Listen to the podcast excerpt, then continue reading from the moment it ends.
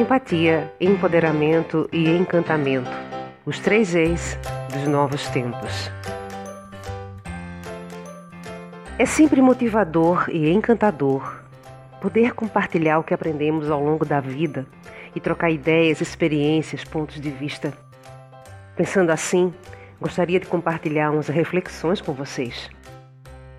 Um breve olhar no mundo do trabalho contemporâneo mostra que esses novos tempos estão caracterizados pelo avanço tecnológico, pela pluralidade e velocidade exponencial das mudanças, pela diversidade de expectativas e tendências, instabilidade generalizada, entre outras tantas coisas.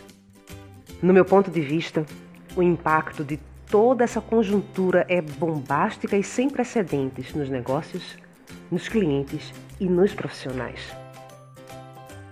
Diante disso, acredito que apenas a adoção de uma postura de aprender, desaprender e reaprender continuamente poderá nos capacitar a enfrentar esses novos horizontes. É preciso também desenvolver a consciência de que o empoderamento para esse enfrentamento deverá emergir de processos de autoconhecimento, de vontade de servir, de gerar empatia e de buscar a excelência. Em outras palavras, o encantamento do cliente é agora resultado de todo esse processo, que por sua vez está muito além dos negócios, está naquele algo mais, no valor agregado, na inovação, no inesperado, naquele detalhe que surpreende, encanta e fideliza.